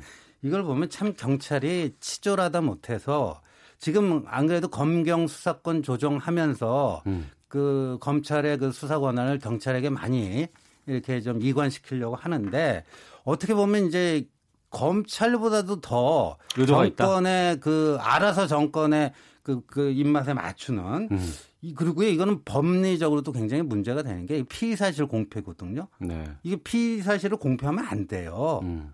그런데 네. 이거를 이런 식으로 한다는 거는 과연 경찰에게 이렇게 수사권을 줘도 되는지 오히려 경직 그리고 최근 드루킹 특검 보면 얼마나 그 날림 부실 수사를 했습니까? 아, 이 문제는 이어서 좀, 예, 좀 이따가 예, 계속 말씀 나누도록 하겠습니다. 아, 각설하고 오늘 더불어민주당의 최민희 전 의원 그리고 신지호 전 의원과 함께 하고 계십니다. 헤드라인 뉴스입니다. 때이른 폭염으로 최근 일주일 사이 폭염 관련 구급 출동이 급증한 것으로 나타났습니다. 백운규 산업통상자원부 장관은 근로시간 단축에 따른 기업들의 애로와 관련해 탄력적 근로시간제를 놓고 업종별로 분석해서 곧 발표하려 한다고 말했습니다. 전국 경제인연합회가 주요국 경제 단체들과 함께 주요 20개국 정상들에게 글로벌 보호 무역주의 확산에 적극 대응해 줄 것을 촉구했습니다. 공공부문의 정규직 전환 정책이 추진된 1년 동안 모두 13만 3천 명의 전환이 결정됐습니다. 고용노동부가 오늘 밝힌 해당 수치는 올 상반기 목표 13만 2천 명을 소폭 웃도는 수준입니다. 교사가 장애 여학생을 성폭행한 의혹이 불거진 강원 지역 특수학교 교장이 숨진 채 발견됐습니다. 지금까지 라디오 정보센터 조진주였습니다. 이어서 기상청의 송소진 씨입니다. 미세먼지와 날씨 정보입니다. 현재 대부분 지역에서 미세먼지 농도가 보통 수준을 보이고 있지만 부산과 울산 그리고 경남 지역을 중심으로 농도가 나쁨 단계로 나타나고 있고 또 호흡기와 눈에 해로운 오존 농도도 이 지역은 오존 주의보도 발효 중인 상태입니다. 주의를 하셔야겠습니다. 맑은 하늘에서 내리쬐는 뜨거운 볕에 기온이 크게 올랐습니다. 포항과 경주, 대구의 기온은 지금 35도 안팎을 보이고 있습니다. 오늘 예상한 낮 기온이 대구 37도 30도, 광주 36도, 대전 35도, 서울과 강릉 34도 등으로 어제만큼 오르겠고요. 당분간은 맑은 날씨가 이어지는 가운데 낮에는 폭염이 밤에는 열대야가 계속 기승을 부릴 전망이어서 건강 관리에 각별히 주의를 하셔야겠습니다. 현재 서울의 기온은 32.5도입니다. 미세먼지와 날씨 정보였습니다. 이어서 이 시각 교통 상황을 KBS 교통정보센터 김미영 씨가 전해드립니다.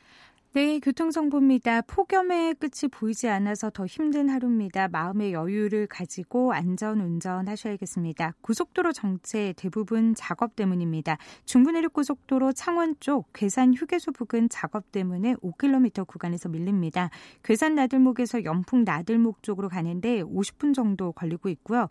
청주 영덕고속도로는 영덕 방면 피발령 터널 부근에서 작업 중이라서 4km 구간에서 정체입니다. 문이나 나들목에서 피발령 터널까지 통과하는데 25분 정도 예상되고 있습니다. 서울 양양고속도로는 양양 쪽 남양주 요금소 광장부에서 2, 3, 4 이렇게 세개 차로 막고 노면 보수 작업 계속되고 있는데요. 3km 구간에서 지나기가 어렵습니다. 중앙고속도로 춘천 쪽 대동 분기점 부근의 2km 구간의 정체 역시도 작업 여파입니다. KBS 교통정보센터였습니다.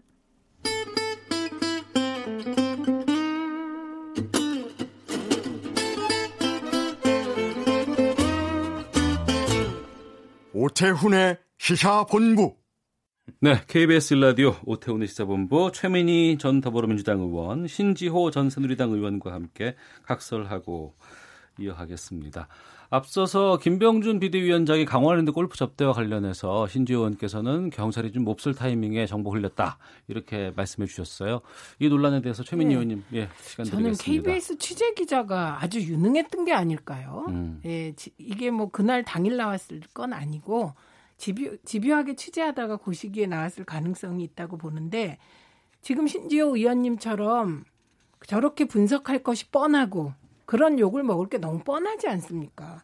그렇잖아요. 당일날 비대위원장 된 음. 당일날 이런 보도가 나왔을 때 음. 어, 경찰이 이런 욕을 먹을 거고 이게 조금만 생각해도 어, 수사권 문제에도 안 좋은 영향을 끼칠 테고 더군다나 더 나아가 경찰청장 후보자 인사청문회가 있어요. 네. 그런데 이걸 만약에 그 날짜에 맞추어서 흘린 사람은 정말 아주 바보인 거죠. 그래서 음. 저는 KBS 기자가 취재를 잘한 게 아닐까. 음, 제가 뭐라고 말씀 안 드리겠습니다. 뭐 민주당 쪽으로 가보죠. 전당대회 후보 등록 사흘 앞두고 김부겸 행안부 장관이 불출마 선언했습니다. 어, 김부겸 장관의 출마는 많은 사람들이 좀 예상을 했던 부분이 있었는데 이 불출마 선언의 속내 먼저 신지호 의원께서는 왜 불출마했다고 보시는지?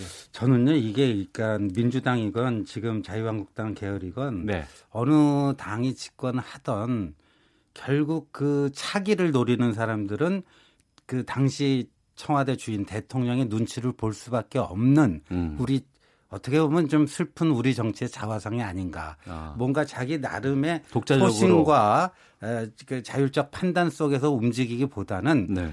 우리가 흔히 낙점 받는다고 그러잖아요. 음. 아직도 그런 낙점 문화에 에, 익숙해져 있는 거 아닌가. 그러니까 김부겸 장관의 출마 의혹은 있었던 거는 뭐 우리가 다 알잖아요. 예. 언론 인터뷰를 통해서 또 본인도 그렇게 피력을 했고. 근데 결국은 그 오케이 사인을 못 받아서 이렇게 접는 음. 뭐 이런 점에서는 뭐 이게 정당 따질 것 없이 이런 어떻게 보면 제왕적 대통령 권력 이거는 여전하구나 하는 느낌을 지울 수가 없네요. 예. 네. 오케이 사인을 못 받았다고 말씀. 그러니까 청와대로부터 못 받은 거죠. 음. 예.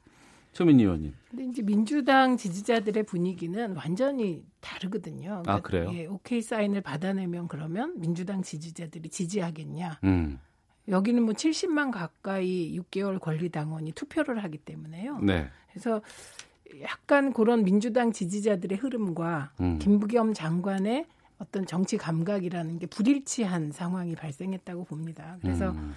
어, 한, 한 신문에 어, 대통령께서 이번에 개각 요인 어, 사퇴시켜주면 어, 나가지 않겠냐 이렇게 얘기한 것이 결국은 발목을 잡았다. 자승자박을 만든 그첫 음. 시발이라고 보고요. 예. 그래서 그 SNS에 보면 이게 언론엔 보도는 안 되지만 SNS에 보면 어, 왜 대통령님을 당대표 선거에 끌어들이느냐 이런 비판이 되게 많았거든요. 아, 지지자들 네, 쪽. 네, 네. 그랬기 때문에 그리고 그 말을 하는 순간 사실은 개각 요인이 있었더라도 어떻게 하겠습니까? 아. 청와대 입장에서도. 그래서 그런 자승자박적인 측면이 있었다. 이렇게 예. 보고 김부겸 후보는 대다수 언론이 여론조사했을 경우 1순위 후보였거든요. 그래서 어떤 음. 측면에선 언론이 불러내고 있는 네. 그런 네. 측면도 있었습니다. 근데 지, 지지도를 조사해 보면 일반 국민과 민주당 지지자들의 그 반응이 다 달랐어요. 음. 일반 국민들은 김부겸 장관이 1인데 민주당 지지자는 이해찬 전 총리가 1위고 요런 요런 흐름들이 있었습니다. 근데 보수 쪽의 어떤 전략 아, 전략가들의 입장에서 보면요. 예. 김부겸 장관이 출마를 안 한 게 오히려 좋다 이거죠. 음. 왜냐하면 요번 그 지방선거에서 자유한국당이 폭망한 걸 보면 PK 부울경이 다 넘어갔잖아요. 예, 예.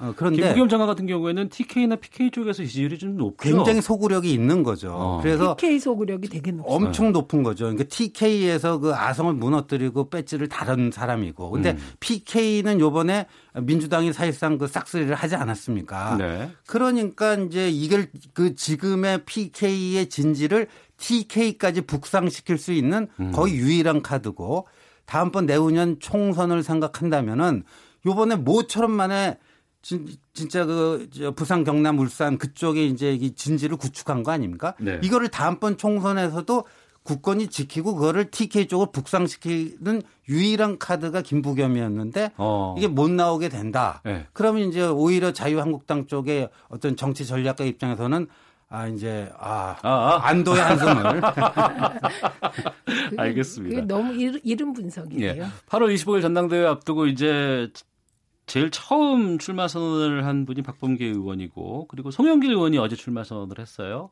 네, 김진표 의원도 했습니다. 했었고 네. 지금 세 분만 우선 출마 선언을 한 것이고 이제 최재성 의원이 오늘 오전에 오늘 네. 오늘 오전에 하셨나요?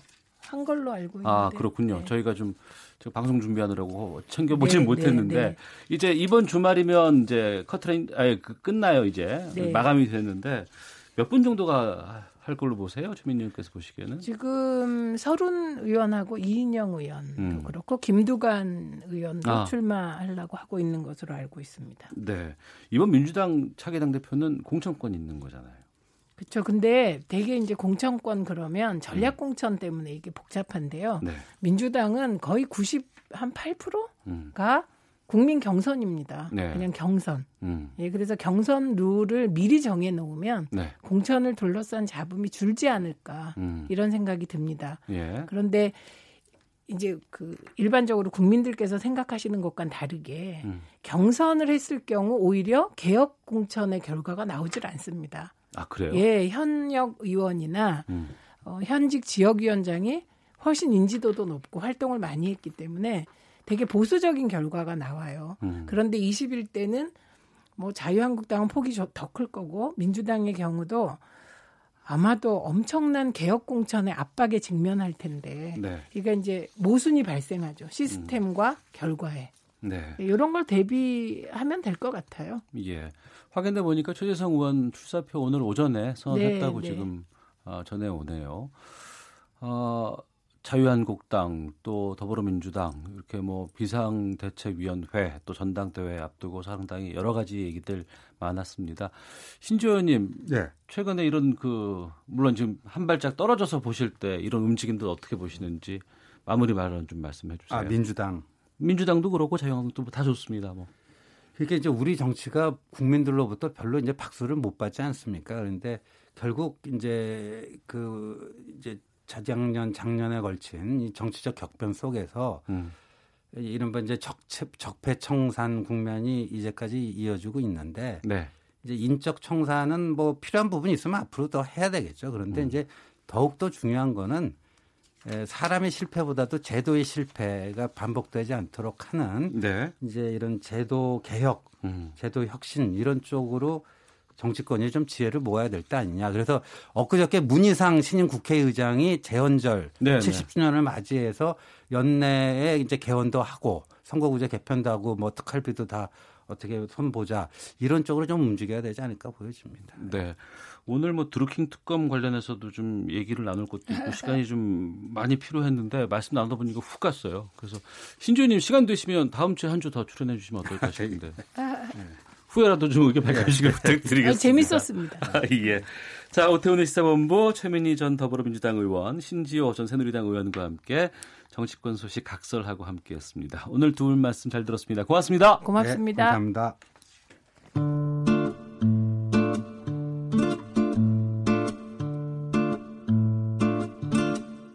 오태훈의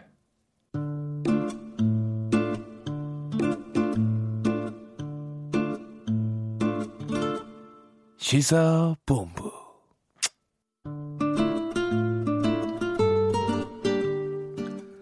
며칠 전 트럼프 미 대통령과 푸틴 러시아 대통령의 정상회담이 있었습니다. 어, 월드컵 자리도 있었고요. 또 이 자리에서 러시아 정보기관의 미국 대선 개입에 대해 해명을 하던 트럼프 대통령의 발언에 실수가 이어지면서 또다시 궁지에 몰리게 됐다는 소식이 있는데요. 김지윤의 밀당 외교 이 시간에 좀 알아보겠습니다. 아산 정책연구원 김지윤 박사 나오셨습니다. 어서 오십시오. 안녕하세요. 예. 트럼프와 러시아는 참 관계가 복잡하잖아요, 이게. 그렇죠. 좀 복잡해 보이죠. 청취자분들 위해서 그 어떤 상황이었 있었든지 과거에 네, 네. 네, 좀 말씀해 주세요. 그러니까 2016년 대선 당시에 이제 어 지금 이제 주장을 하고 있고 또 미국 정보국에서 밝혀낸 거는 러시아가 이제 정부 차원에서 사실은 개입을 했다는 거죠 대선에. 그래서 음. 어떤 식으로 개입을 했는가?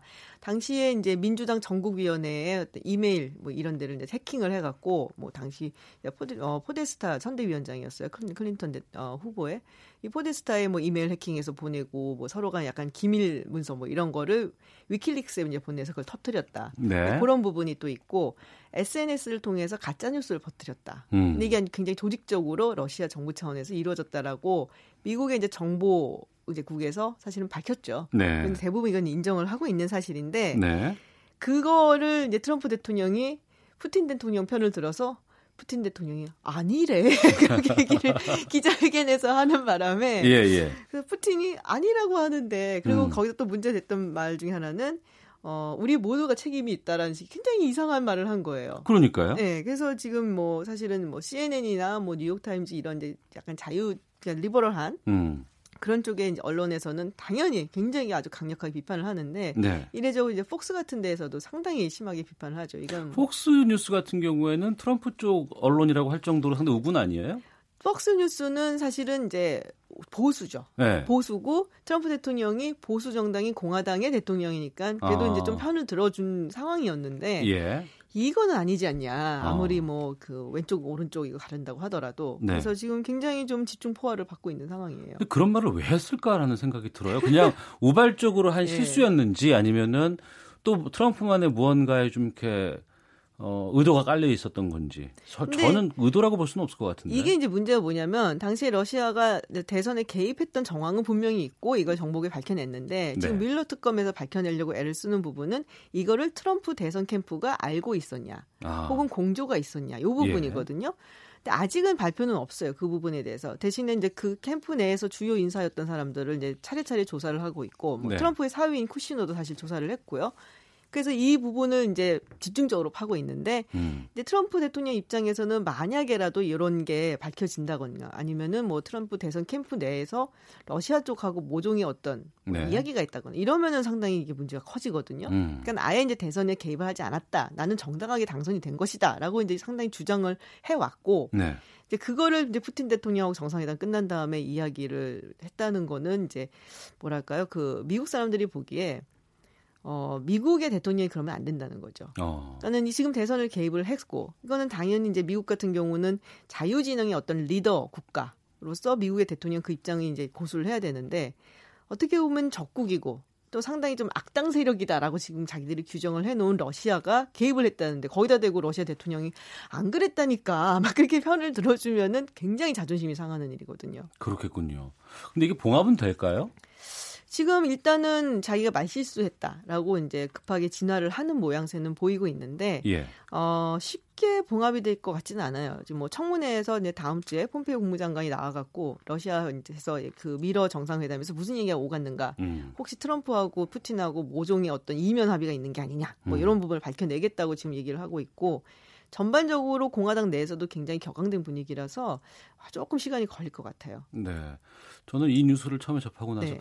아 트럼프 그러면 안 되는데라고 제가 생각하고 있더라고요. 그래서 내가 왜 트럼프를 이렇게 뒤에서 생각을 해야 되나 싶다 보니까 아무래도 이제 여러 가지 뭐 북미 정상회담이라든가 그렇죠. 이런 네. 것들이 좀 잘 돼야 되지 않을까라는 그렇죠. 생각이 있는데 이번에 그 미러 정상회담에서 우리가 네. 좀 놓치고 있는 부분이라든가 좀 네. 이건 좀 챙겨보는 게 좋을 것 같다는 건 어떤 거 말씀하실까요? 어 먼저 이제 한 가지는 이 부분이에요. 왜 이렇게 미국이 러시아가 이제 대선 개입을 했다는 것, 그 인터넷이라든지 이런 걸 통해서 해킹, 뭐 그래서 그거 이렇게 민감할까? 물론 이게 단순히 민주 세력의 어떤 그 범위를 침범을 했기 때문에 화가 났다라고도 볼 수가 있지만 음. 한 가지 또 중요한 거는 어, 정, 어떻게 보면 러시아가 상당히 적국이잖아요. 예. 그리고 이렇게 해킹을 했다는 것은 그 안보 부분, 특히 사이버 안보 부분이 뚫렸다는 얘기예요. 어. 그러니까 우리가 이제 전쟁 딱 그렇게 생각을 하면은 이제 군사력이 막 가갖고서는 뭐 탱크가 가고 전함이 가고 막 이렇게 싸우는 것부터 생각을 하지만 사실 대부분의 이제 현대전 같은 경우에는 가장 먼저 하는 게 정보망을 뚫어갖고서는 파괴시키는 거예요. 네, 영화 보면은 외계인들도 바이러스 침투 시도 그렇죠. 네, 그런 네. 식이죠. 네. 인공위성을 이제 근데 그 그런 경우에 이제 대부분 어 사이버 안보가 굉장히 어. 중요한데 이게 어떻게 보면은 이제 전략가들 입장에서는 아 이게 사이버 안보가 러시아한테 이렇게 쉽게 뚫릴 수도 있겠구나. 아, 그리고 그런 측면이 있겠군요. 그렇죠. 그래서 미국의 대통령이 이게 얼마나 중요한지를 전혀 인지를 못하고 있다는 게 어. 상당히 거슬리는 거죠. 예. 그래서 그 부분도 굉장히 중요하게 이제 우리가 봐야 될 부분이고. 어, 그리고 지금 이제 나토 동맹국들하고는 지금 상당히 각을 세우면서 어떻게 보면 모욕을 해 가면서 음. 싸우고 있는데 이들의 이제 공공의 적인 러시아 음. 하고는 어떻게 좀 보면 좀 친화적인 태도를 보이는 것. 그러니까는 뭐 어떤 사람들은 이게 분명히 트럼프가 책 잡힌 거 있다. 네. 동영상을 푸틴이 쥐고 있다. 뭐 이런 음. 얘기도 하고 있지만 뭐 그것도 일견 저는 뭐 일리가 있는 말이라고 봐요. 근데 어, 전략적으로 생각을 해보면 이게 이제 중국을 견제하려는 의도도 있다. 어. 라고도 볼 수가 있는 거죠. 예. 그러니까는 이제 러시아가 물론 이제 유럽 쪽에 훨씬 더 관심이 많지만 아태 지역에서도 자신들의 영향력을 좀 넓히려고 하다 보면 결국엔 중국하고 부딪힐 수밖에 없는데 음. 중국이 그러면은 미국도 상대해야 되고 러시아도 상대를 해야 되는 약간은 이제 둘이 적을 둔 상황이면 좀 더 힘들거든요. 네. 그래서 그런 이제 포석을 둔 것이다라고들도 얘기를 합니다마는 음. 과연 트럼프가 그 정도로 전략적일까? 네, 그거는 잘 모르겠어요, 제가. 예. 근데 일단 미국의 어떤 전략가들은 그런 부분을 고려를 충분히 할 수 있다는 거죠. 네. 이 국익 앞에서는 뭐 과거의 역사라든가 뭐 여러 가지 뭐 우호적인 뭐 내편 니편이 의미가 없다고 그렇죠. 얘기는 하지만 네.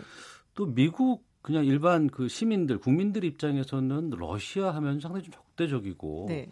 그런 이미지가 있고 또 유럽 이라 그러면 왠지 좀 우리 편 같은 느낌인데 이걸 반하는 트럼프 대통령의 이런 행보에 대해서도 거부감이 좀 많이 있다는 얘기를 들었어요. 그렇죠. 그러니까는 중국 같은 경우는 사실상 미국을 넘어본 적이 없는 국가예요. 음. 지금 막 이제 부상을 하고는 있지만 어, 떻게 보면 또 약간은 제가 보기엔 인종주의적인 것도 있는데 분명히 네. 중국은 아무리 그래도 우리가 뭐 누를 수 있다라는 인식이 좀 있는 반면에 음. 러시아는 그 전신이라고 할 수 있는 소련이 사실 미국을 눌렀던 적이 있거든요. 예. 뭐 인공위성을 먼저 발사를 했다든지. 음. 굉장히 위협적인 존재였어요. 그래서 이 러시아에 대한 어떤 뭐 위, 위협감, 위협 인식 이런 거는 미국인들의 DNA에 좀 있어요. 음. 확실히 달라요. 이게. 네. 그렇기 때문에 조금 더 민감하게 반응을 하는 것도 분명히 있죠. 음. 중간 선거를 앞둔 트럼프 궁지에 몰린 상황. 아산정책연구원 김지윤 박사와 함께 말씀을 좀 나눠보고 있습니다. 이달 초에 백악관 보좌진들이 1년 동안 141명 떠났다. 최고위급 참모들만 61%가 이직을 했다. 이런 뉴스 있었는데 참모들마저 트럼프를 외면하는 상황인가요? 지금 뭐 국가안보부 장관도 두 번 바뀌었던 거고요. 네. 그리고 경, 국가경제위원회 위원장 게리콘도 이제 바뀌었고, 어, 뭐 비서실장도 사실은 바뀌었죠. 뭐 음. 이거는 뭐 트럼프 대통령이 본인이 원해서 바꾼 거긴 하지만은 대, 변인도 사실 바뀌었고 네. 여러 이제 고위직들이 이제 떠나고 바뀌고 경질되고 했는데 뭐 싫어서 떠난 경우 이제 대표적인 케이스가 게리콘이죠. 음. 국가경제위원장을 맡고 있었고, 그래서 게리콘이 굉장히 많은 신임을 얻고 있었어요. 월스트리트라든지 여러 경제 학자들한테. 근데 떠난다고 하니까 사실은 그 바로 전날 약간 주식시장이 흔들릴 정도로. 네. 그래서 충격파가 좀 컸던 편인데 게리콘은 정말로 이제 더는 못할 먹겠다. 음. 그러고 나간 케이스고요. 다른 사람들 중에는 경질된 케이스도 있고. 지금 이제 많이 얘기가 나오는 게 지금 비서실장 켈리. 존 켈리 비서실장인데 이제 켈리 비서실장이야말로 너무 힘들어서 못하겠다. 아 그래요? 예, 어. 막 이런 얘기를 이제 뭐 지인들한테 했다는 소문이 들려요. 그래서 예. 아마도 뭐 갈린다면은 켈리가 되지 않겠냐. 근데 그렇게 되면 사실은 후폭풍이 매티스한테도 갈 수가 있다. 예. 근데 이 사람들이 그래도 버티고 있는 이유는 아 우리까지 나가버리면 어. 정말 안 되지 않겠냐. 그래서 너무 불쌍한 거 아니야? 뭐 아니, 아니, 불쌍한 게 아니라 미국이 망가진다. 아, 예, 네, 예. 약간 예. 그런 생각을 가지고 지금 어. 버티고는 있는데, 예. 근데 이게 언제까지 갈 것이냐. 그리고 어, 트럼프 대통령이 좀 실증을 잘 내는 편이에요. 어. 그러니까 자기 가족 위에는 잘 믿지도 않는 편이고, 예. 그래서 이제 약간 좀 그 애정이 옮겨가는 것들이 굉장히 빈번한데 음. 그런 상황에서 굉장히 좀 힘들게 버티고 있는 거죠 백악관 네. 참모진이. 측근들마저 그리고 보좌관들마저 이렇게 빠져나가는 상황에서 신기한 거는 지금 미중 간의 관세 네. 전쟁 지금 펼치고 있고 네. 또 미국민들이 이제 중국 제품 같은 것들 전자제품 살 때 상당히 값이 올라서 여기서 불만들도 많다고 하는데 네.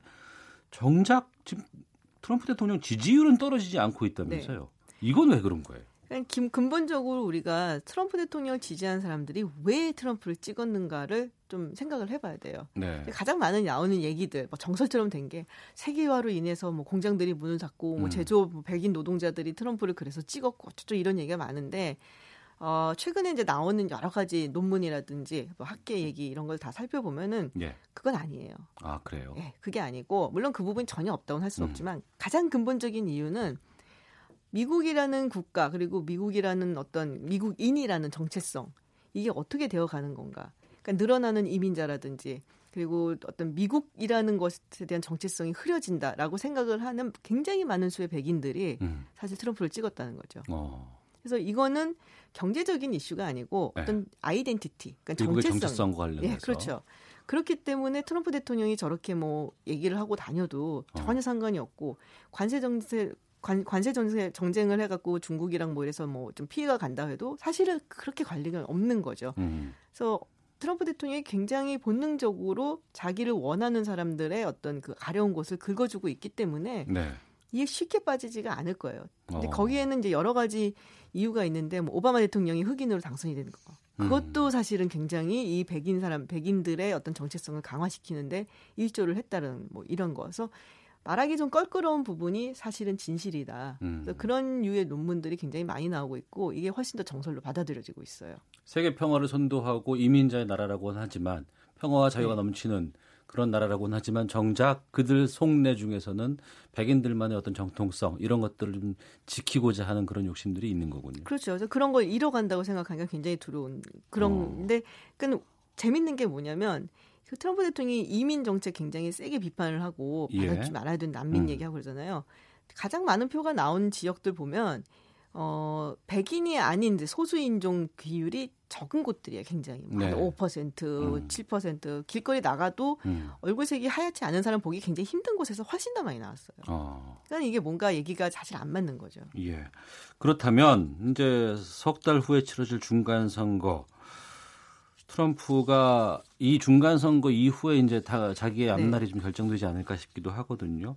지금 상황에서 트럼프의 전략은 어떻게 취할까요? 저는 중간 선거가 그렇게 꼭 앞날을 결정한다고 보진 않아요. 아 그래요? 예. 그러니까 음. 예를 들면 1994년도 클린턴 대통령 당시에 네. 완전히 대패했어요 민주당이 음. 중간 선거에서. 어 근데 1996년도에 상당히 쉽게 트럼프 어, 클린턴 대통령이 당선이 됐었어요. 재선이 성공을 했었고 그래서 꼭 중간 선거에서 망한다고 다음 재선이 안 된다는 건 아니에요. 네. 그리고 트럼프 대통령 같은 경우는 당연히 민주당하고 각을 세우지만 공화당하고 그렇게 장소 자, 그러니까 사이가 좋은 건 아니거든요. 음. 그렇기 때문에 특별히 이게 아주 큰 의미를 가지고 재선에 방해물이 될 거다, 혹은 도움이 될 거다, 뭐 그렇게 보지는 않습니다. 따로 네. 갈 가능성이 훨씬 커요. 어, 그 그렇다면 뭐 트럼프의 입지가 좁아지거나 뭐뭐 네. 뭐 그런 것들이 있다고 하더라도 문제는 저희는 이제 어, 북미 간의 관계가 아닐까 그렇죠. 싶어요. 거기에는 어떤 영향이 있지 않을까요? 만약에 의회가 이제 민주당이 확 쓸어간다, 음. 뭐 그럴 가능성이 그렇게 많아 보이지는 않습니다만은 네. 그런 일이 생긴다 하면은 확실히 좀 어려워지죠. 음. 의회가 뭐를 특히 외교 정책에 있어서는 아젠다를 네. 끌고 갈 힘은 좀 부족하지만 발목은 충분히 잡을 수가 있거든요. 음. 여러 가지 법안을 발의해서 함부로 이제 트럼프 대통령이 뭔가 합의를 못하게 한다든지 자꾸 보고를 하게 해서 귀찮게 군다든지. 어.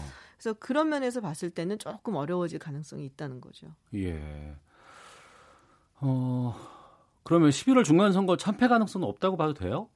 공화당이 어 그러니까 이 패한다는 게 어떻게 봐야 되는 거 문제인데 예. 원래 이제 대통령이 속한 정당은 좀 뺏겨요 의석을 음. 어느 정도 뺏기냐 과반을 지금 다 잡고 있는데 상하원에서 네. 공화당이 네.